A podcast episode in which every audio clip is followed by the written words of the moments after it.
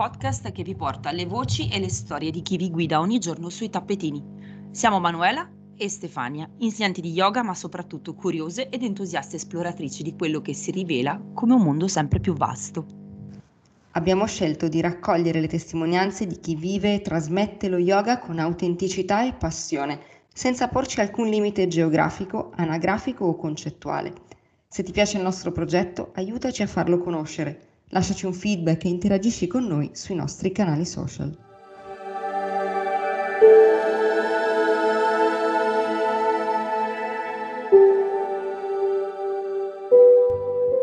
Una strada c'è nella vita. La cosa buffa è che te ne accorgi solo verso la fine, quando è finita. Ti volti indietro e dici, oh guarda, c'è un filo. Quando vivi non lo vedi il filo, eppure c'è perché tutte le decisioni che prendi, tutte le scelte che fai sono determinate, si crede, da libero arbitrio, ma anche questa è una balla. Sono determinate da qualcosa dentro di te che è innanzitutto il tuo istinto e poi da qualcosa che gli indiani chiamano il karma accumulato fino ad allora. Chi scrive è l'indimenticabile, non a caso ne parliamo al presente, Tiziano Terzani tra i monti dell'Orsigna, al confine tra Pistoia e Bologna, c'è un sentiero che porta da casa Cucciani all'albero con gli occhi. Non è difficile per chi conosce e apprezza Terzani immaginarlo seduto ai piedi dell'albero, vestito di bianco, intento a ripercorrere quel filo e a prendersene anche un po' gioco, aspettando che il ciclo della vita compia il suo giro di giostra. Tutt'intorno pile di pietre in cerca di equilibrio l'una sull'altra, un po' come tutti noi. Apriamo la puntata numero 48 con questa immagine perché ci piace cercare di riconoscere quel filo anche nell'avventura di Yoga 2100. Continuiamo la nostra ricerca di storie nel vasto universo dello yoga, storie che incontriamo forse a caso, forse perché fa tutto parte di un disegno che unisce puntini, persone, esperienze e anime. Vi ringraziamo per l'entusiasmo con il quale avete accolto la nostra ultima puntata. Ormai sapete che ci piace tantissimo interagire con voi. I vostri commenti, i vostri like, i suggerimenti per noi non sono solo incentivi a continuare, ve lo abbiamo già detto, e ci portano sempre nuovi stimoli e nuove idee. Come vi abbiamo inoltre anticipato nell'intervista precedente, per costruire le, pent- le puntate di Yoga 2100 occorrono passione, entusiasmo, ma anche strumentazione e tanto tempo. Il nostro vuole essere un servizio per la comunità, per la community yoga italiana e i nostri contenuti continueranno a rimanere assolutamente gratuiti e fruibili dalla vostra piattaforma preferita. Ma se ritenete che questo lavoro sia meritevole di essere premiato, perché non offrire un caffè alle vostre podcaster sostenendole nella nottata di lavoro? Nella descrizione delle puntate e sui canali social troverete il link per accedere a Patreon e donarci il vostro contributo. Ma torniamo al qui e allora. Oggi siamo particolarmente onorate di poter chiacchierare con un insegnante che ha una grande esperienza e che ci è stata consigliata da Simona Mocci e da Giovanna Scipioni, che salutiamo e ringraziamo. E con noi oggi abbiamo Alexandra Van Osterum. L'ho pronunciato bene? Sì. Perfetto, buongiorno Alessandra, benvenuta, grazie di aver accettato questo invito. Benvenuta eh, Alessandra, benvenuta. Grazie a voi di avermi invitata. Quindi Alexandra, ben arrivata a bordo di Yoga 2100, ti lasciamo subito il microfono e ti lasciamo qualche minuto per sbrigare quelle che sono chiamate in gergo le formalità e raccontarci chi sei, come hai scoperto lo yoga e quando, soprattutto perché hai scelto di trasmetterlo e insegnarlo. A te il microfono. Grazie. Allora, prima abbiamo parlato di caso, più caso di così, io praticamente sono nata in Olanda, eh, sono venuta in Italia per matrimonio, eccetera, poi ho fatto le solite cose tipo figli e quando ho fatto la seconda figlia stavo malissimo, solite storie dello yoga, incontro per puro caso sul Leidseplein di Amsterdam una mia amica d'infanzia che è diventato insegnante di yoga. Cosa faccio? Vado a lezione, ovvio, no? Dopodiché noi ci trasferiamo in Nigeria per via del lavoro di mio marito e lei mi consegna due o tre libri. E io con questi libri parto e divento un autodidatta. E lo yoga mi appassiona, ho avuto problemi fisici, con lo yoga sono riuscita ad andare avanti bene, era una roba con me, per me, tra me, no? Allora, a un certo punto noi ci trasferiamo invece a Jakarta in Indonesia e lì io ho avuto la fortuna di incontrare un'insegnante americana, Anne Freeman, che era un allievo di Vishnu Devananda e l'ho seguito per, per un bel po'. Nel frattempo mi faccio una bellissima epatite virale, per cui di nuovo giù di corda e con lo yoga sono riuscita assolutamente a uscirne fuori, io direi splendidamente. Non avevo nessuna intenzione di insegnare. Torno in Italia, sono passati un po' di anni, torno in Italia e comincio a seguire insegnanti qui. Io allora abitavo a San Donato, insegnanti, eh, però non erano N perché quando tu hai un insegnante che proprio ti prende, eh, allora è difficile. E allora mi dice una mia amica, dice, perché non vai da Patreon? E allora io vado da Patreon e parlo con lui e dice, perché non fai il corso formazione insegnanti? Parliamo di caso, perché io non avevo mai pensato di fare un corso di formazione insegnanti da lui, no?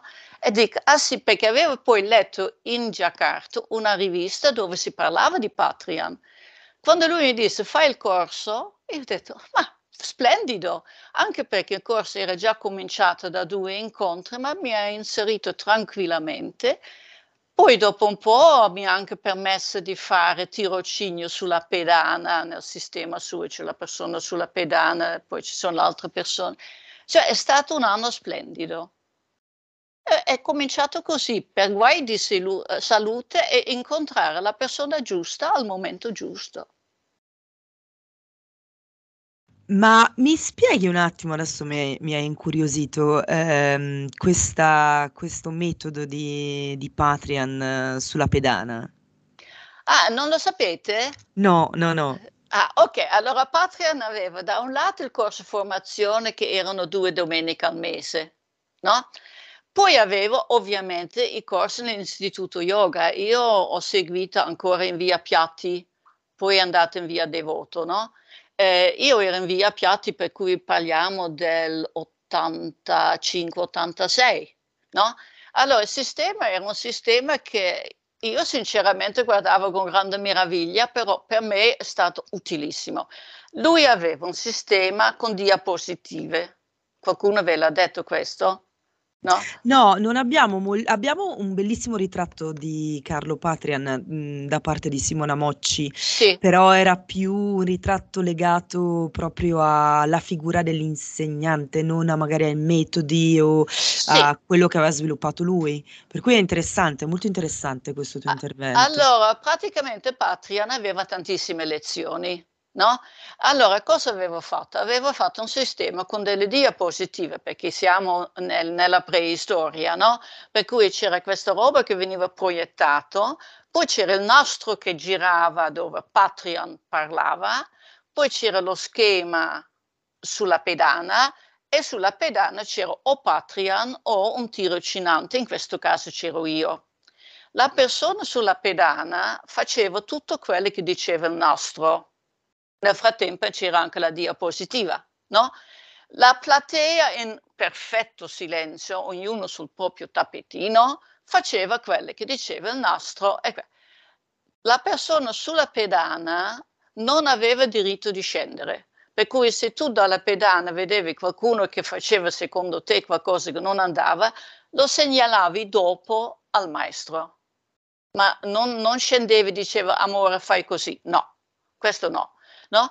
Era molto interessante. Tra l'altro mi ricordo un'allieva che era cieca, che la mettevamo sempre nello stesso posto, che è stato affascinantissimo, perché lei diceva che in quel posto lei sentiva i rumori nel muro che la davano l'orientamento. È, è stata un'esperienza fantastica. Poi una curiosità, un giorno il maestro va a Roma perché lui andava anche in tv, no? E c'era una trasmissione, era invitato, è andato a Roma. Io ero lì e c'era la signora che aveva aperto praticamente l'istituto yoga, no? A metà strada della lezione vede la platea che mi guarda esterrefatto. Cosa era successo? Le diapositive e il nastro non erano più uno inerente all'altro. Per cui in un certo momento con la signora abbiamo deciso di spegnere tutto e ho dovuto fare la lezione dal vivo. È stata un'emozione fortissima.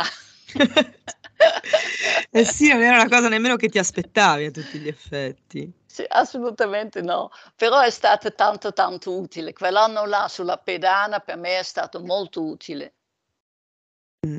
Però anche lì non avevo intenzione di insegnare. L'ho fatto perché volevo farlo, ho incontrato della gente splendida e non, non è che volessi insegnare. Beh, gli, incontri, gli, incontri, non nascono, no, non arrivano a caso, quindi probabilmente quella era, era una strada che, che, hai poi riconosciuto nel corso del tempo e siamo convinte che anche per tutti gli allievi che hanno incontrato te eh, come insegnante sulla loro strada, insomma, anche questo incontro abbia portato mh, tante, tante, tante cose belle, tante esperienze belle. Quindi, mh, guarda, facciamo una, visto che hai parlato di pedana e comunque hai parlato di pratica, ci hai dato questa, questa hai tracciato un po' questo ritratto della, della pratica con il maestro Patrian. Eh, ti portiamo direttamente sul tappetino, quindi spesso una delle prime nozioni che si imparano durante la formazione è riassunta dalle parole di Patanjali che ci insegna che gli asana sono stabili e comodi, che la perfezione si raggiunge abbandonando ogni sforzo e che questa perfezione elimina la sofferenza causata dalle coppie di opposti. Adesso, come spieghi ai tuoi allievi queste parole che sono uno dei primi e più importanti insegnamenti dello yoga e come le, ha, come le hanno spiegate a te i maestri che hai incontrato sulla tua strada? Ecco, allora il famoso stira e succa, no? La posizione deve essere succa, agevole e non deve creare disagio, però io arrivo a questo attraverso dukkha che può essere un minimo di, di, sforzo, un minimo di, non chiamiamolo sofferenza che non mi piace, no? Allora, questo è un po' un insieme di cose. Durante l'anno di formazione con, con il maestro Patria, noi abbiamo avuto modo, almeno nel mio anno, nell'85-86, abbiamo visto tantissime persone, purtroppo anche delle persone che oggi non ci sono più, perché insomma parliamo di un po' di tempo fa, no? Uno degli incontri lì di, dal maestro era con Swami Yoga Swarupananda, eh, che oggi è presidente della Divine Life, no? Allora, incontrando Yoga Swarupananda, lo Swami, eh, ci siamo fermati nel corridoio a parlare in inglese, eccetera. Lui aveva un suo traduttrice, l'Anna Grazia Sola, che traduceva sempre lo Swami. Poi, in, dopo un po' di tempo, anche io traducevo lo Swami quando venivo in Italia. Eh, e parlando con Swamiji abbiamo detto, ma questo India, questo ashram, eccetera, c'è una minima possibilità per noi di andare a Rishikesh in ashram? Eravamo nel mio corso, eravamo quattro persone veramente interessati, no? Allora lo Swami dice, ma sì, perché no? no? E lo faccio un po' lungo per arrivare al Stira e Shuka, no? Allora lo Swami dice, perché no? Insomma, venite pure, però in ashram si può venire solo su invito no? Eh, e lui praticamente ci invita. Allora Patreon cosa fa il maestro? Siccome lui in passato organizzava questi viaggi, lui ha esteso l'invito a tutti i suoi corsisti, per cui alla fine della fiera siamo partiti che eravamo 13, no? e, e siamo andati in ashram. Perché racconto tutta questa roba qua? Perché per me è stata veramente, sono, abbiamo fatto tre settimane in India, di cui dieci giorni ampi in ashram a Rishikesh e abbiamo visto l'atteggiamento di allora e come era l'atteggiamento del Shivananda Ashram, che è basato su love, serve, uh, practice and meditate, no? Uh, però soprattutto l'idea era del servire, e quelle che aveva anche Swami Yoga Swarupananda diceva sempre lo yoga è un dono e questo è un dono che noi dobbiamo share, dobbiamo condividere. Non, non devi vederlo come un lavoro, devi avere un lavoro che ti paga le bollette e così sei libero di insegnare come tu vuoi. E lì arriviamo a stira e succa, perché stira e succa significa niente ambizione, significa non farsi male, di non sforzare l'articolazione, di non voler fare il lotto a tutti i costi. Questo invece che rovina, scusatemi, adesso lo yoga è voler far vedere che tu quella posizione la sai fare, e anche a costo di farti male. E allora non siamo più nel suka, siamo oltre il dukkha.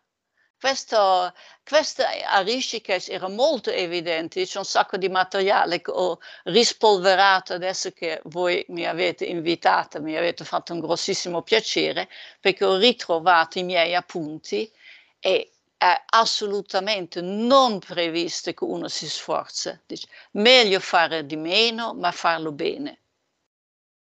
E questo è. Ed è molto preziosa questa tua condivisione di un ricordo, ma anche di un modo diverso, insomma, di, diverso da, da, quello che purtroppo oggi diventa spesso l'abitudine no? di affrontare la pratica. Quindi grazie. E ci hai anche portate a Rishikesh. Ora, in questo format abbiamo deciso di dedicare una domanda ad un'abitudine purtroppo in via di estinzione, che è quella di spedire le cartoline. A noi piacciono le cartoline, quindi a te chiediamo una cartolina dalla Rishikesh degli anni Ottanta. Bella domanda. Allora, per me questo, questo primo approccio a Rishikesh è stato molto importante. Eh, se, se, ho lo spazio vi racconterò un po' di aneddoti per non voler essere noiosa. Tutto lo spazio che vuoi.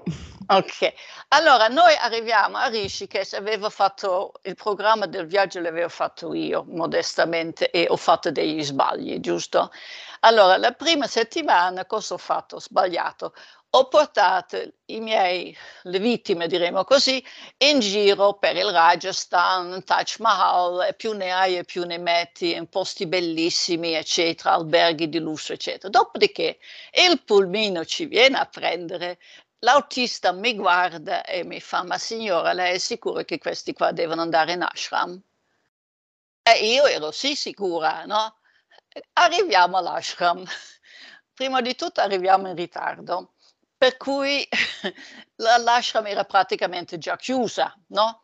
Per cui non c'era da mangiare, eccetera. Allora eh, Susan G mi dà la chiave, dice va bene, sono quattro stanze, li dividi tu, fai te, vedi un po' te, eccetera, fra mezz'ora ti venga a prendere che vi porta a mangiare. Ok, allora noi troviamo queste stanze eh, in comune, chiaramente dividiamo le persone, eh, bagni in comune, acqua fredda, parliamo dell'85, eh, eh, letti di legno con pochissimo da coprire, eccetera. Vabbè, molto, molto ruspante. E capisco la faccia dell'autista, giusto? Che nel frattempo si era tornata a Delhi. Dopodiché ci porta a mangiare in un ristorante, diremo per bene, di Rishikesh sull'altro lato del, del Gange e i miei pargoli non erano per niente convinti di questo. Da considerare, io ero stata in Nigeria dopo la guerra del Biafra, ero stata in Indonesia, insomma, io nei tropici ci sono stati dieci anni. Per loro era la prima esperienza, cioè, non è così facile, no? E allora il giorno dopo due sono partiti per Goa e hanno lasciato il gruppo. No? Per dire come era, era molto l'ashram di Rishikesh, allora, ma penso tuttora era anche molto maschile, cioè nel senso che le donne venivano tollerate. Poi mangiavamo in mensa, dove si mangiava seduti per terra, le donne erano separate dagli uomini, ma noi come gruppo di stranieri potevamo stare insieme. Però le persone mangiavano pochissimo perché non si fidavano del mangiare, era, era veramente e con tutto che avevamo fatto una preparazione prima, Patria ed io avevamo fatto una serata invitando i partecipanti e spiegandogli cosa andavano incontro andando in ashram, no? Però è stata un'esperienza splendida, ci hanno tenuto occupati praticamente dalla mattina alle cinque e mezza fino alla sera, perché prima c'era la lezione di meditazione, poi c'era quella di Hatha Yoga, eccetera, eccetera. La lezione di Hatha Yoga allora, quell'anno lì, lo faceva eh, Rudra Gauda, che è un diretto allievo di Iyengar, molto devota a Iyengar. Nei filmati sui compleanni di Iyengar lo vedi sempre. Rudra era in ashram, veniva trattato malissimo. Perché? Perché era l'insegnante di Hatha Yoga. Cosa vuoi che sia Hatha Yoga? Noi dovevamo meditare, noi dovevamo leggere i testi. La Hatha Yoga era vista proprio come una preparazione a qualcos'altro. Eh, se lo dici oggi non ti credono, no?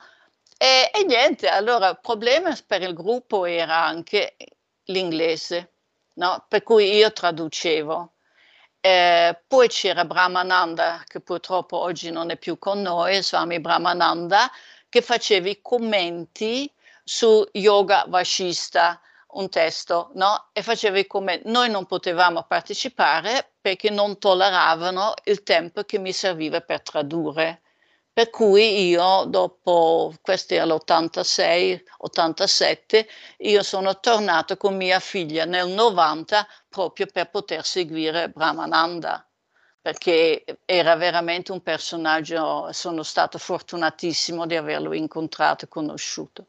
Poi lo, lo Swami Krishnananda, che anche lui oggi non c'è più, era al capo della, dell'ashram di Rishikesh, era molto severo, ci ha ripreso più volte perché una, una coppia aveva lasciato una scatoletta di manso tin che si vedeva la figura del manso dentro l'immondizia è stato subito, siamo stati richiamati. Cioè, e non potevamo uscire dall'ashram perché l'ashram si sentiva responsabile per i suoi ospiti. Tu andavi in giro no? poteva succederti qualcosa, si sentivano responsabili. Per cui per le persone che non erano veramente motivati è stato molto duro, per le persone che invece erano motivate è stato uh, veramente splendido. Eh, siamo sempre lì, prima si parlava di scelte, di strade, eh, siamo sempre lì. Grazie per, uh, per queste immagini, perché, perché adesso siamo abituati a vedere un po', ma questo ce ne avevano parlato anche altri ospiti che sono stati a Rishikesh non allora, non, non così, tanto, così tempo fa, però mh, diciamo nemmeno l'altro ieri. Invece adesso Rishikesh sembra essere un pochino eh, un po' un supermercato, un villaggio a tema, diciamo. Eh, allora, io mi riaggancio un attimino a, ai tuoi, cioè alla tua sponsor che è stata Simona Mocci che ci ha regalato questo, questo bellissimo ritratto molto umano di Carlo Patrian.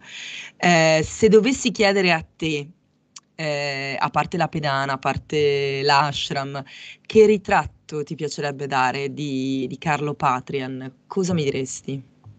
Allora, per me Carlo Patrian è stato fondamentale fondamentale perché lui aveva questo approccio verso la persona, per esempio non ti dava la mano, non ti toccava, ti faceva un namaste, eccetera, no? Sembrava molto, in un certo modo distante. Invece non lo era, era molto umano, era, era in certi momenti era anche molto tenero. Eh, io mi ricordo un allievo che aveva delle difficoltà finanziarie, lui ha fatto la colletta eh, c'erano persone che all'istituto non pagavano perché lui capiva che c'erano delle difficoltà, cioè lui veramente applicava quelle che diceva Swami Yoga Srupananda del share, del condividere, per lui era molto importante che passava il messaggio, no? Lui era molto disponibile e le poche volte che correggeva, perché lui aveva un sistema dove non correggeva praticamente mettendo le manine addosso come farei io, no? Però le poche volte che ti correggeva era sempre ad hoc, era proprio giusto, no? E poi era disponibile, tu avevi un problema, io ho avuto un problema con un libro che dovevo tradurre per un indiano che veniva in Italia a fare un corso. Mi manda questo libro, io comincio a tradurre questo libro alla pagina 8 della traduzione. Ah, scusate, mi tocca andare in bagno dove io avevo lasciato un libro di Swami Shivananda lì da mesi con la polvere sopra. Non so perché mi viene da aprire questo libro e cosa trovo? Esattamente la pagina che avevo appena tradotto. A quel punto là mi, mi è venuta la pelle d'oca, mi viene ancora oggi. Io telefono a Patreon, cinque minuti dopo lui dice, senti, vieni qua, parliamone e mi ha aiutato e mi ha spiegato tu adesso questo libro non lo traduci perché è un libro di Shivananda. Noi, non, noi abbiamo ottimi rapporti con l'ashram e non è proprio il caso, no? Però per dire, lui era lì quando avevi una domanda, avevi una perplessità, ci avevi un dubbio, ma anche quando cominciava a insegnare, perché io allora avevo cominciato perché qualcuno me l'aveva chiesto, no? E poi si sono caduta dentro, siamo sempre nel caso. Ma quando avevo un dubbio, bastava che io prendevo il telefono, passavo in via Piatti e se ne parlava, cioè era disponibilissimo. E per me è, stata, è stato un grande. Perfetto, sì, gra- grazie, grazie, perché questo ci aiuta a ricostruire moltissimo personaggi che ci piacerebbe molto poter, poter invitare a questo microfono, ma che chiaramente hanno, no, non ci è possibile fare. Allora, quando eh, possiamo invece, ci piace che i nostri ospiti ci diano un po' una mano a tracciare quella che è l'evoluzione del panorama dello yoga in Italia. Ora, chi meglio di te che ha iniziato proprio qua a, la tua formazione, la tua passione. Sei impegnata oltretutto nella formazione di insegnante di yoga da più di vent'anni, quindi ci piacerebbe chiederti come sono cambiati gli allievi dei corsi di formazione, cosa ti porta a, cioè cosa porta la gente a voler diventare insegnante di Hatha Yoga e nella tua esperienza quanti si approcciano ad una formazione con l'intento di approfondire senza per forza diventare insegnanti? A tuo avviso le formazioni sono una reale necessità o un modo per mantenere esclusivamente un business che, che si deve comunque sia alimentare? Mi rendo conto, ti ho fatto un sacco di domande, quindi sono pronta a ripetertele tutte eventualmente. Ok, allora effettivamente qui abbiamo, possiamo dire, aperto un po' un vespaio, no? perché se noi partiamo da, da, dove sono partita io per, per, il momento storico, se vogliamo, eccetera, con, con gente che mi ha istruito come Swami Yoga Swarupananda, come Swami Maheshmananda di, del Kaivaldalam di, di Lonavla, per dire, che diceva, uh, Maheshmananda diceva una cosa molto semplice, dice se vuoi veramente imparare qualcosa, devi insegnarlo, perché insegnare significa tradurre tu devi tradurre quello che per te è chiaro in modo che sia chiaro per gli allievi, no?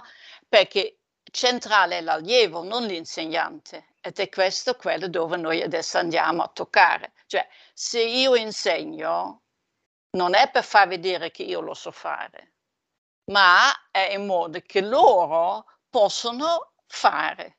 Questo è interessante, no? Per me, cioè, lo dice anche Yesudian, Yesudian che era quello di sport e yoga, eccetera. Lui diceva, io come insegnante non devo influenzare, io devo fare in modo che loro imparano, ma non devono essere influenzati o addirittura manovrati, manipolati, perché purtroppo succede anche questo. Allora, tornando indietro, quanti fanno il corso perché vogliono insegnare e quanti no? Allora, da me la maggior parte dice di non voler insegnare, che lo fanno per un interesse, perché nei loro corsi che frequentano tante volte da anni eh, fanno solo asana. Noi nella formazione facciamo asana, ok, facciamo tantissima anatomia con la nostra osteopata Chiara Cornacchia che è veramente in gamba e perché? Perché lo strumento corpo ha delle regole. Se io non voglio nuocere, come diceva Patrian, prima cosa non nuocere. Allora, se io non voglio nuocere, io devo capire come sono fatte queste caspita di articolazioni.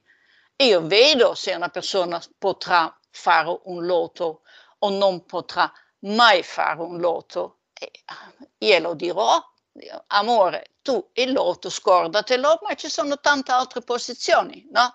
Per cui noi facciamo tanta anatomia, ma soprattutto leggiamo assolutamente Yoga Sutra di Patanjali, Hatha Yoga Pradipik, Giranda Samhita, leggiamo anche la Kata Upanishad, perché la morte è sempre attuale, no?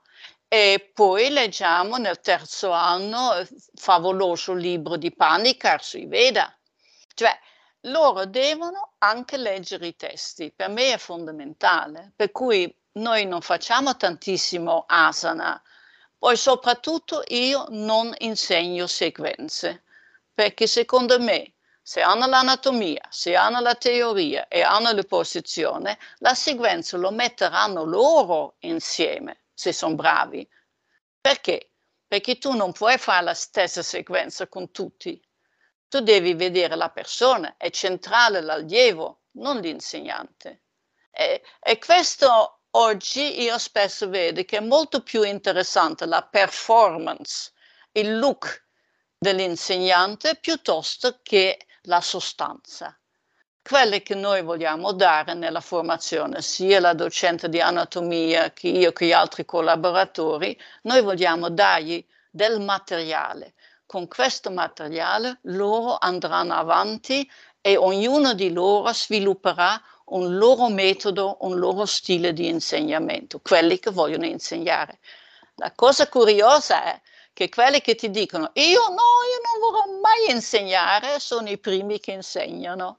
Quelli che invece dicono io voglio insegnare, dopo 3-4 volte che stanno con le persone, e le persone francamente certe volte sono difficili, non credo di dire una, una bestialità, possono essere complicati, quando sono in contatto con le persone, certe volte si ritirano, perché non è uno show, è un coinvolgimento, ci vuole empatia. Se tu odi la, l'umanità non puoi insegnare. Questo è più o meno, non so se ho risposto. Decisamente sì, erano tante, tante domande, ma eh, hai espresso in modo molto molto chiaro, eh, chiaro la, la, tua opinione e eh, la tua esperienza. E ti riportiamo, hai parlato appunto di, di, insegnamento, di importanza della, eh, di leggere, di risalire alle fonti, dello studio, eh, per poi diciamo raccogliere materiale ed elaborarlo nel proprio percorso di, di vita, non necessariamente poi di, di insegnanti. Eh, ti portiamo su un concetto un po' teorico, ma ci teniamo molto che eh, sia tu a, mh, a spiegarlo a chi ci ascolta. Um, Eraclito sosteneva che la legge segreta del mondo risiedesse nella connessione degli opposti, che in lotta tra di loro non possono fare a meno l'uno dell'altro perché vivono solo l'uno in virtù dell'altro. Una coppia di opposti che la filosofia stessa ha mantenuto eh, qui in Occidente, sempre più distinti in opposizione, è quella tra corpo e mente. Alla fine del XIX secolo la diffusione del pensiero orientale ha messo in discussione questo dualismo quasi granitico cartesiano. La disciplina e la pratica dello yoga sono proprio finalizzate all'unione, all'integrazione tra coppie di opposti, un concetto difficile da spiegare a chi si affaccia per la prima volta a questo, a questo sapere. Come è possibile vivere la presenza mentale attraverso l'esperienza del corpo? Sì, effettivamente noi stiamo combattendo ancora con quest'idea di Cartesio, corpo-mente, la parte nobile, la parte serva, insomma, il corpo dovrebbe servire all'abitante del corpo.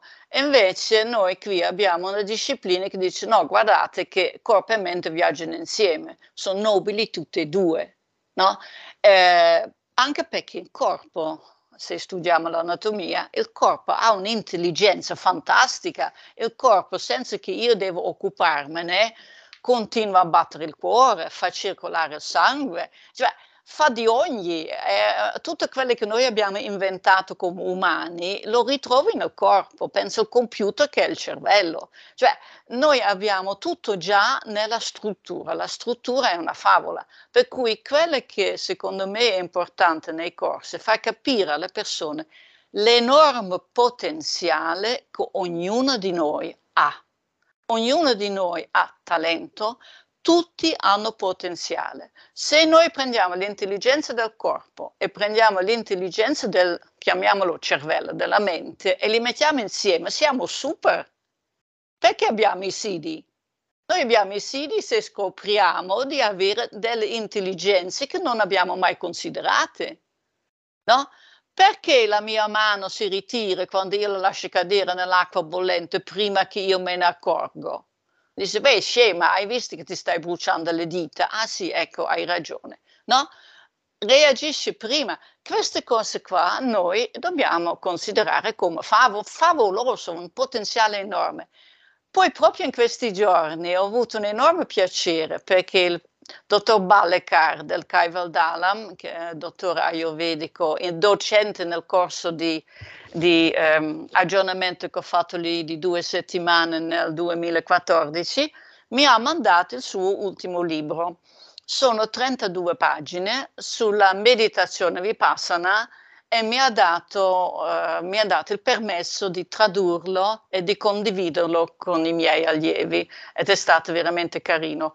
Devo dire che sono solo a metà eh, come traduzione. Lui è lì tutto il tempo a farti capire la consapevolezza del corpo, la consapevolezza di cosa mi dicono i sensi e poi il pratyahara, il non lasciarmi coinvolgere dai sensi, ma lo devo conoscere prima per poter rinunciare. È, è, molto interessante il testo, io sono veramente molto onorata di poterlo tradurre e, e sinceramente ogni pagina che leggo dico guardi, in parole semplici Balakar è riuscita a dire delle cose estremamente complicate, perché per noi è complicata. Allora, con i miei allievi cosa io faccio?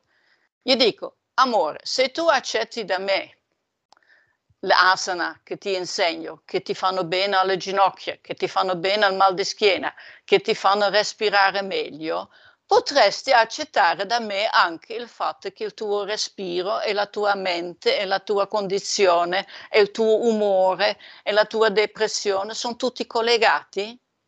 Per cui acquistiamo eh, la fiducia del um, allievo attraverso l'asana, ma quello è solo un punto di partenza. Noi dobbiamo cercare di fargli capire che yoga è un way of life, è un modo di fare la vita 24 ore al giorno. Non è solo quell'ora di yoga che fai che hai il vestitino figo, il bikini, eccetera. No, non è lo yoga il fatto che c'è l'ultimo tappetino yoga che costa più di tutti gli altri perché antisdrucciolo e chi se ne frega, voglio dire. Io lungo il Gange non li vedo con questi tappetini, li vedo con i piedini dentro la sabbia. Cioè non è l'attrezzatura che fa lo yoga, è la pratica costante, la pratica regolare.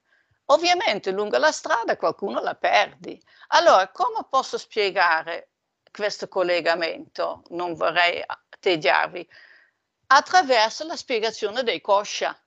Se noi parliamo dei strati di, di dimensione della persona attraverso i kosha, e allora arriviamo a qualcosa che può essere logico anche per loro e, e Cartesio non è che deve arrabbiarsi. Cer- sono certa che non se ne avrà male Cartesio, sono certissima di questa cosa. Wow, una risposta veramente da ascoltare e riascoltare. Grazie, grazie Alexandra. Allora, abbiamo introdotto questa puntata citando e parlando di Tiziano Terzani, un uomo che non solo abbiamo spesso incontrato nelle parole dei nostri ospiti, ma che abbiamo anche poi ritrovato nei loro consigli di lettura. E lo citiamo ancora una volta. Tiziano scrive: A forza di cercare, mi sono reso conto che c'era un livello di verità al di là dei fatti. C'è una cosa più vera di tutti i fatti ed è così che ho cambiato la mia prospettiva. Cerco sempre quella verità, ma la cerco da altre parti, ho preso un'altra strada. Voglio vedere cosa c'è sui sentieri. Ho lasciato l'autostrada. Non mi interessano più gli autogrill e camminare a 200 all'ora. Voglio andare più piano e su altre strade, che forse conducono altrove o forse da nessuna parte, ma almeno ho provato.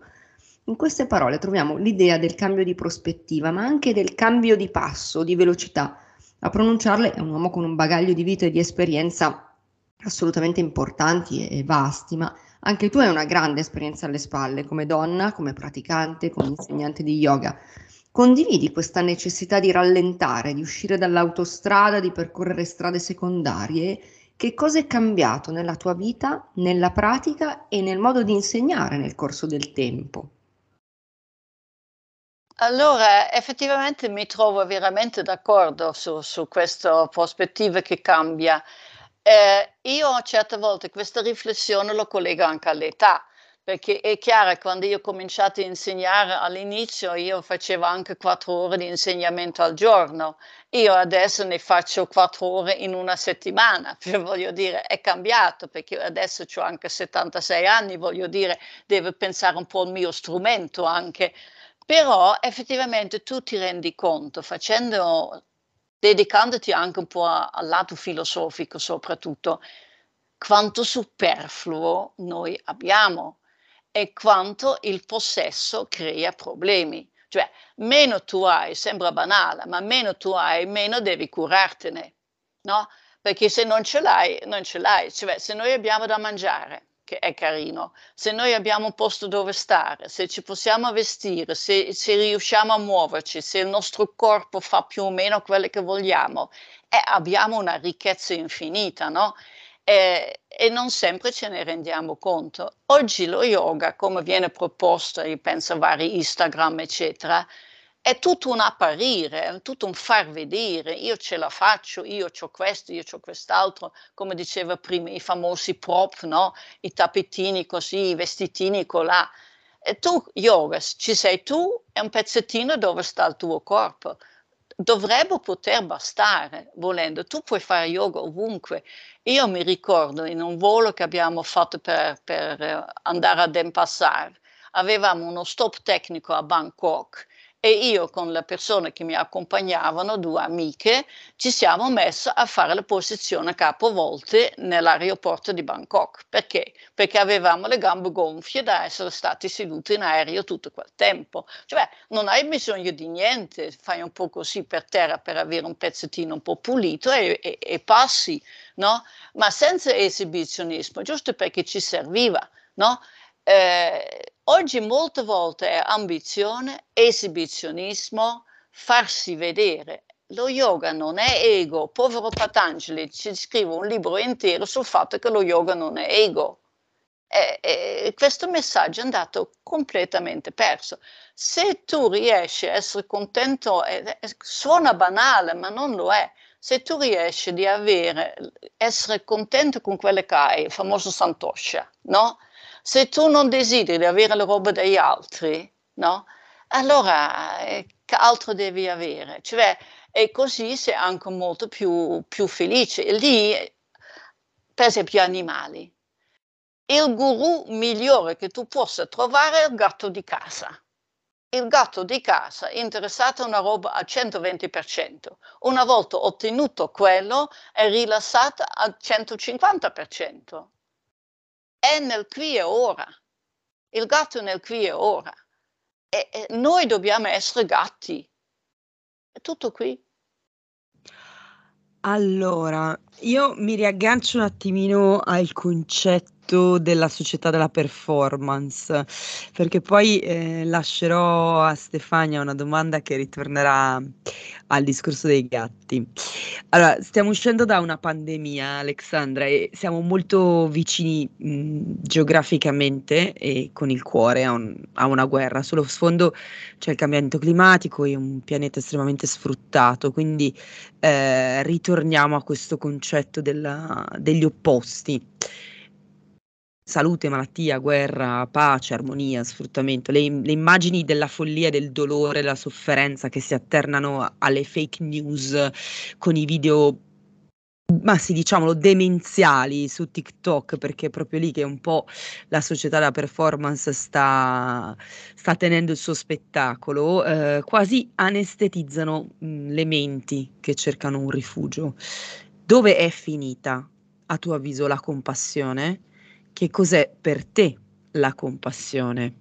Nella pratica e nella vita come si sviluppa e come si esercita.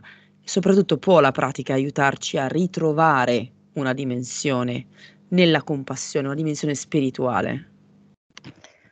Ecco, questo sì, noi viviamo un momento direi drammatico eh, e soprattutto non siamo assolutamente preparati.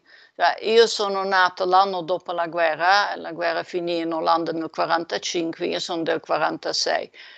Ovviamente i miei genitori e tutti intorno a me erano pregni di questa esperienza. Mio padre ha passato la guerra sotto il pavimento per non essere deportato in Germania, tanto per dirne uno, per cui io riesco assolutamente a capire che le cose sono e possono essere orrende, no?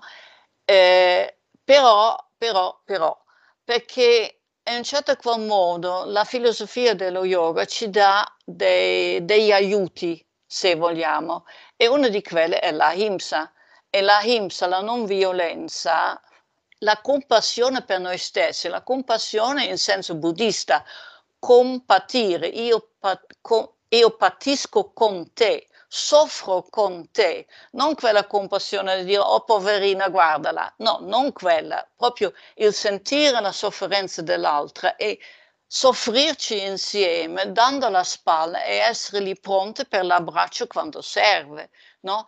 Eh, empatia anche, questo per noi è molto importante perché adesso c'è veramente di prendere i coci, perché i coci adesso sono relativamente lontani, purtroppo possono anche essere molto più vicini, no?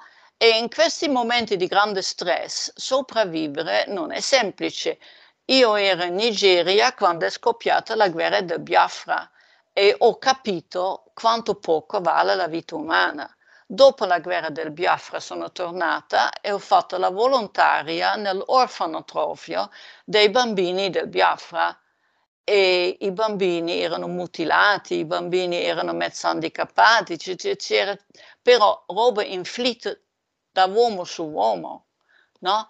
E, e sinceramente, se noi parliamo di animali, l'animale umano è il peggiore che esiste e noi non siamo pronti perché noi cerchiamo di essere bravi e buoni, ma non è così facile e soprattutto la non violenza comincia da te se tu non rispetti te stesso, se tu non hai un minimo di amore verso te stesso, come fai a condividere con gli altri? Cioè, bisogna anche pensare a questo. E poi c'è una roba che si dice in Olanda, che è una roba molto così. Dice, se la sera tu riesci ad andare a letto e prima ti guardi nello specchio e non hai bisogno di vergognarti, allora hai fatto una giornata perfetta e giorno per giorno per giorno per giorno, cioè il confrontarsi con se stessi, ma senza metterci tutti quei veli di Maya, di, ma insomma, ma però io, eh, no, questo sei, accetti che quello che sei e allora puoi migliorare, allora puoi essere di aiuto, allora puoi avere compassione. Ma finché tu non sei dove sei, non, eh, non puoi farlo perché sarà sempre una finta e purtroppo chi ha occhio se ne accorge. Eh sì, chi ha occhi se ne accorge, questo è un, questo è un tema che, che viene, sempre, viene sempre attuale. Decisamente. Altro, altro tema attuale, adesso qui ci riagganciamo un po' al tema eh, dell'ambiente e anche degli animali. Ovunque si parla di ambiente, spesso lo si fa a sproposito, magari con finalità promozionali, pensiamo al greenwashing, ma sicuramente la consapevolezza sul tema ambientale è, è un tema molto caldo, insomma, così come l'antispecismo e la condizione degli animali. Vogliamo affrontare la cosa dal suo lato, se vogliamo, più leggero, ma non per questo meno importante sui social non è raro intravedere cani e gatti accucciati o altri animali accucciati vicino al tappetino sul quale pratica il loro amico a due zampe. Alexandra, qual è il tuo rapporto, il tuo legame con gli animali? E attraverso lo studio della filosofia e della pratica, che cos'è cambiato nel tuo rapporto con loro e allargando un po' il punto di osservazione con l'ambiente e con questo meraviglioso tutto di cui facciamo parte? Bella domanda. Allora, io ho la fortuna, ma io sono molto fortunata, io ho la fortuna di avere un 3-4 allievi che adesso fanno parte di questa associazione che si chiama Puliamo la Terra. E loro dedicano il sabato e la domenica eh, a turni, orari, eccetera, e vanno a pulire. Cioè, girano con le buste e vanno a pulire dove gli altri buttano le sozzonerie, giusto? Noi qui siamo vicino alla strada verso l'abbazia di Viboldone, che è un posto splendido, eh, la strada è in campagna, aperta campagna, dove tra l'altro la gente porta anche ovviamente i cani e è incredibile le robe che si trovano per terra in una strada di campagna, no? Addirittura delle lavatrici intere che loro hanno dovuto portare lì, ci aveva anche faticoso, no? Eh, per dire, cioè, questo poco rispetto da una parte viene compensato da questa gente che veramente sabato e la domenica in gruppetti vanno a pulire dietro gli altri e fanno le foto. E secondo me alla lunga dà una sensibilità, no? E, e, questo è positivo perché vuol dire che di fronte a certe cose ci sono altri che si impegnano proprio in prima persona. Ovviamente tutti noi abbiamo oramai capito che molto di quello che succede dipende anche dal nostro modo di consumare, no? Perché devo comprare una banana vestita di plastica se posso prendere le banane sciolte? Sono cose banali, stupidi, non, non è difficile, no? Però eh, questo l'ambiente va, cioè perché andare, se puoi andare a piedi un pezzetto perché devi per forza prendere la macchina, non so, no?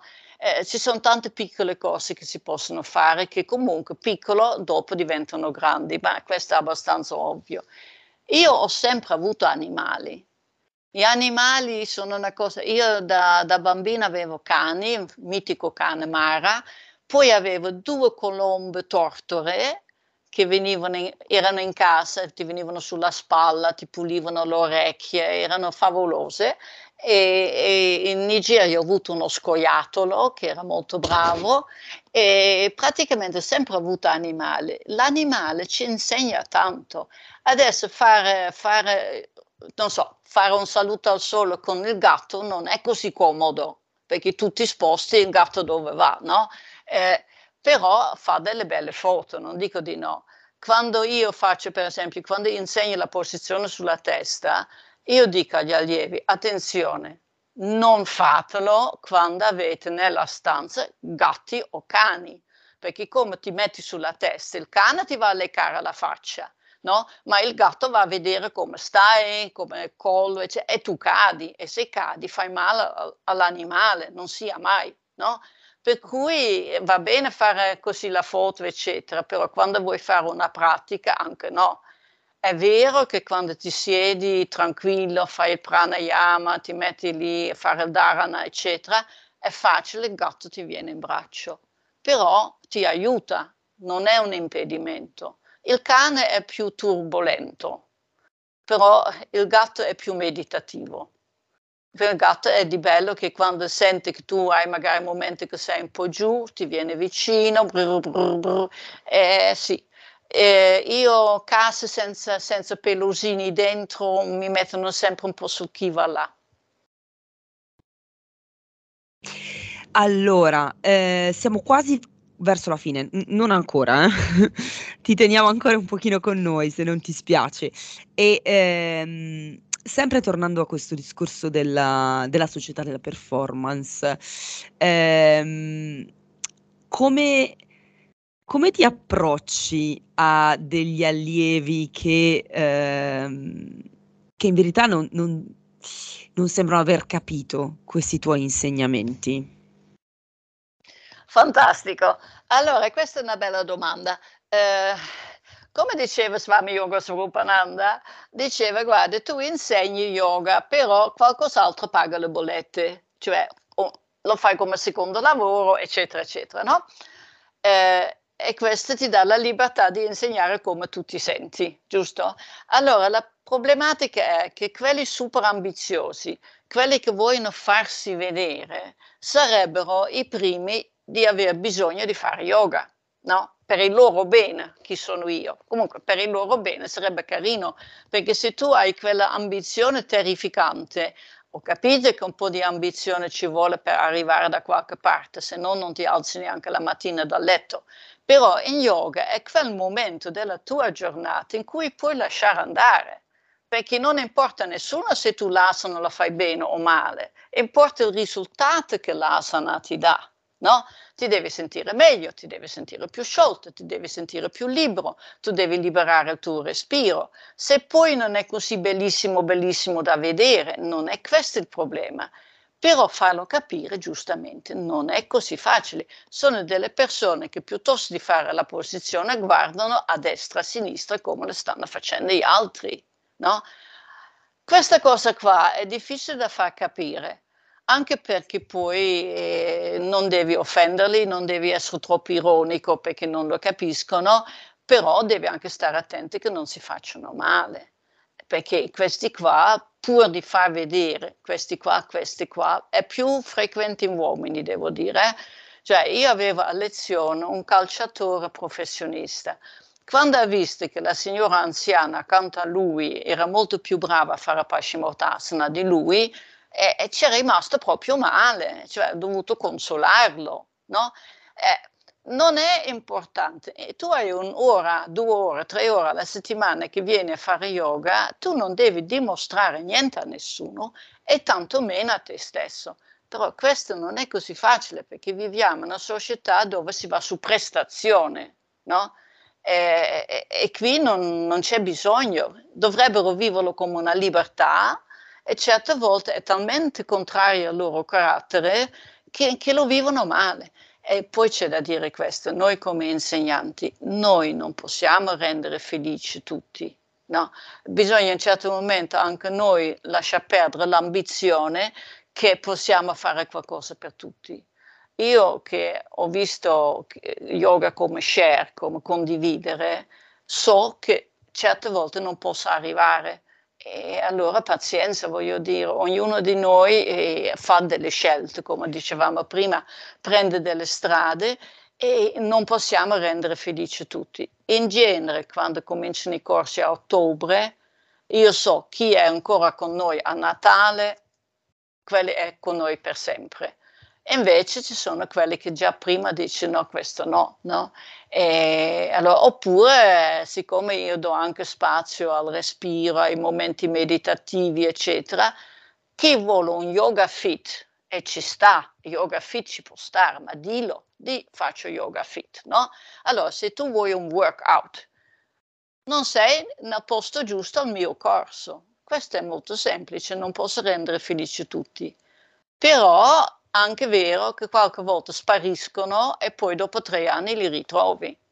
Per cui è molto, è molto difficile far capire cosa si vuole fare, anche perché io poi sono molto noioso, io cerco di stimolare negli allievi la lettura, cioè io cerco di coinvolgerli in delle letture, non cose troppo strane, però delle letture anche abbastanza semplici, no? per fargli capire che lo yoga è una filosofia, non è una ginnastica, no? La Hatha Yoga deve portare a Raja Yoga, questa è la strada, è una filosofia di vita, per cui asana è solo un piccolo pezzo, dopo le regole etiche di Patanjali viene asana proprio lì in fondo alla scala e da lì si parte verso pranayama, eccetera. Per cui stabilire il corso solo su fare le posizioni non ha senso. Assolutamente. Allora, ultime due domande per Alessandra. Dunque, la prima è questa, prendendo spunto da un video che hai pubblicato sul tuo canale YouTube.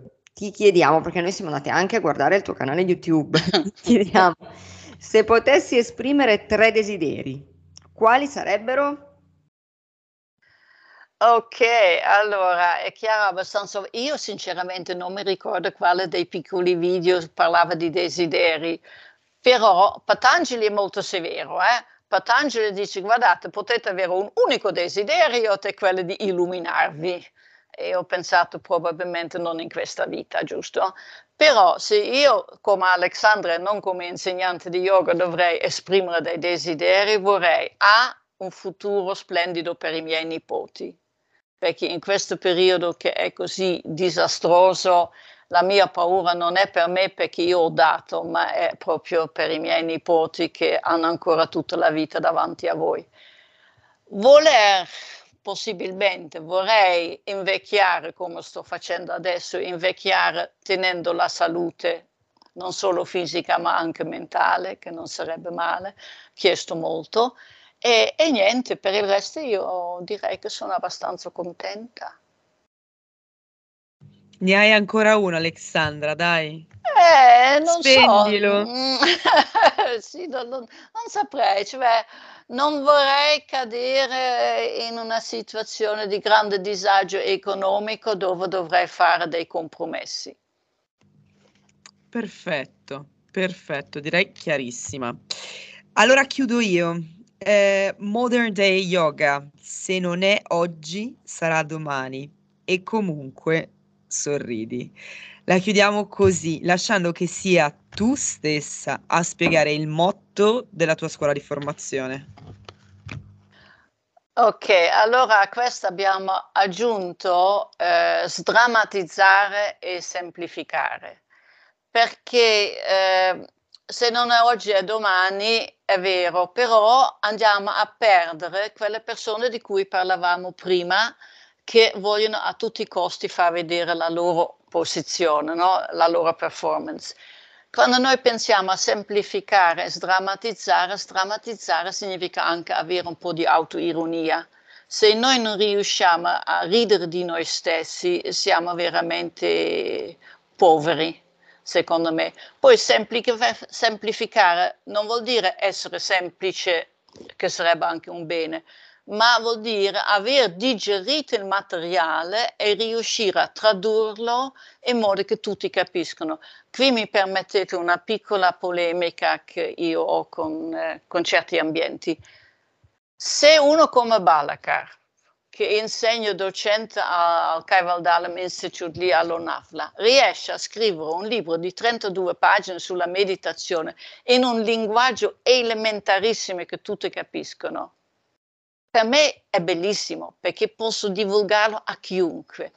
Perché certi miei colleghi devono scrivere così complicato? Perché non interessa a noi che tu sai scrivere complicato. A noi, noi vogliamo sapere cosa ci vuoi comunicare. Scrivi per comunicare, non con me, ma con tutti perché c'è molta gente che quando riesce a, a, capire bene e non si deve sentire stupido, legge anche libri complicati, basta che sono, lì hanno un grossissimo vantaggio gli inglesi. In, eh, certi libri che quando io li compro in inglese, quando poi vedo la traduzione in italiano dico ma amore è lo stesso libro che avevo appena letto? E questo meccanismo capisco che tu scrivi per una nicchia, Invece noi dobbiamo insegnare a tutti. Lo yoga è per tutti, perché lo yoga è un dono. Direi che abbiamo chiuso decisamente con uh, la ciliegina, questa era la semplificazione delle cose. Allora, eh, Stefi, siamo pronti con le domande, quelle senza siamo Senza il tempo. con il nostro ormai consueto giochino, Alexandra, veramente un giochino. Eh? Ti faremo mm, due, tre domande molto semplici a cui puoi rispondere con veramente la prima cosa che ti viene in mente, una risposta breve. Sono un giochino che facciamo un po' per conoscere meglio eh, i, nostri, i, nostri, ospiti e per strappare un sorriso, perché no, eh, anche dopo, dopo l'intervista. Eh, parto io quindi a questo punto. Eh, un luogo del cuore. Amsterdam. Ok, eh, l'ultimo libro letto. Oddio, quello di Baleka che sto traducendo. Che poi ci, che poi ci, ci condividi, così, così certo. lo, lo sponsorizziamo un po'. Vai, Socia. Io ti chiedo il tuo piatto preferito. Uh, le cozze ammolicate le tue coordinate, dove ti possiamo trovare, dove ti, vo- ti possono trovare i nostri ascoltatori se vogliono praticare con te o magari iscriversi al tuo corso di formazione. Allora, noi abbiamo, cioè io non ho un, uno spazio mio, io mi appoggio a una palestra e sono a San Giuliano Milanese. Eh, lì insegno per una polisportiva e poi sono alla palestra TG Fit Club dove ho il corso formazione. Quest'anno adesso abbiamo un secondo anno e cominciamo il 28 di questo mese, il terzo anno, dopodiché io non farò più formazione di tre anni, ma faremo degli incontri a tema, dei moduli a tema. Tipo dei, dei workshop, dei seminari? Sì. Mm-hmm. Sì, sì, sì, dei workshop a tema eh, su argomenti che possono anche suggerire i nostri già diplomati. Ovviamente saranno aperti anche a persone che non sono diplomati con noi. No, perché io realisticamente a 76 anni, cominciare da ottobre dell'anno prossimo, un primo anno che dura tre, finirei sugli 80 anni, non mi sembra realistico. Allora, magari Alexandra, tienici aggiornate su questi workshop, questi seminari che, che organizzerete, perché no? Insomma, ci, ci piacerebbe poter, poterli pubblicizzare anche sulla nostra pagina, sui nostri canali. Che bella questa intervista, davvero. È bello e raro trovare esperienza, disponibilità, umiltà, simpatia, conoscenze, tutto condensato in un incontro meraviglioso. Siamo onorati di averti avuta come ospite e ti ringraziamo di cuore per il tuo prezioso contributo. Noi siamo sicure che questa intervista mh, mm, sia un grandissimo dono davvero per chi ci ascolta e proprio a loro ricordiamo che attraverso Patreon è ora possibile donare un piccolo riconoscimento alla nostra missione per, per la yoga community. E con questo salutiamo e ringraziamo Alexandra. Saluto io e vi ringrazio tantissimo. Grazie. Grazie mille Alexandra, è stata veramente un'esperienza molto molto formante. Grazie. E vi diamo appuntamento alla prossima puntata di Yoga 2100.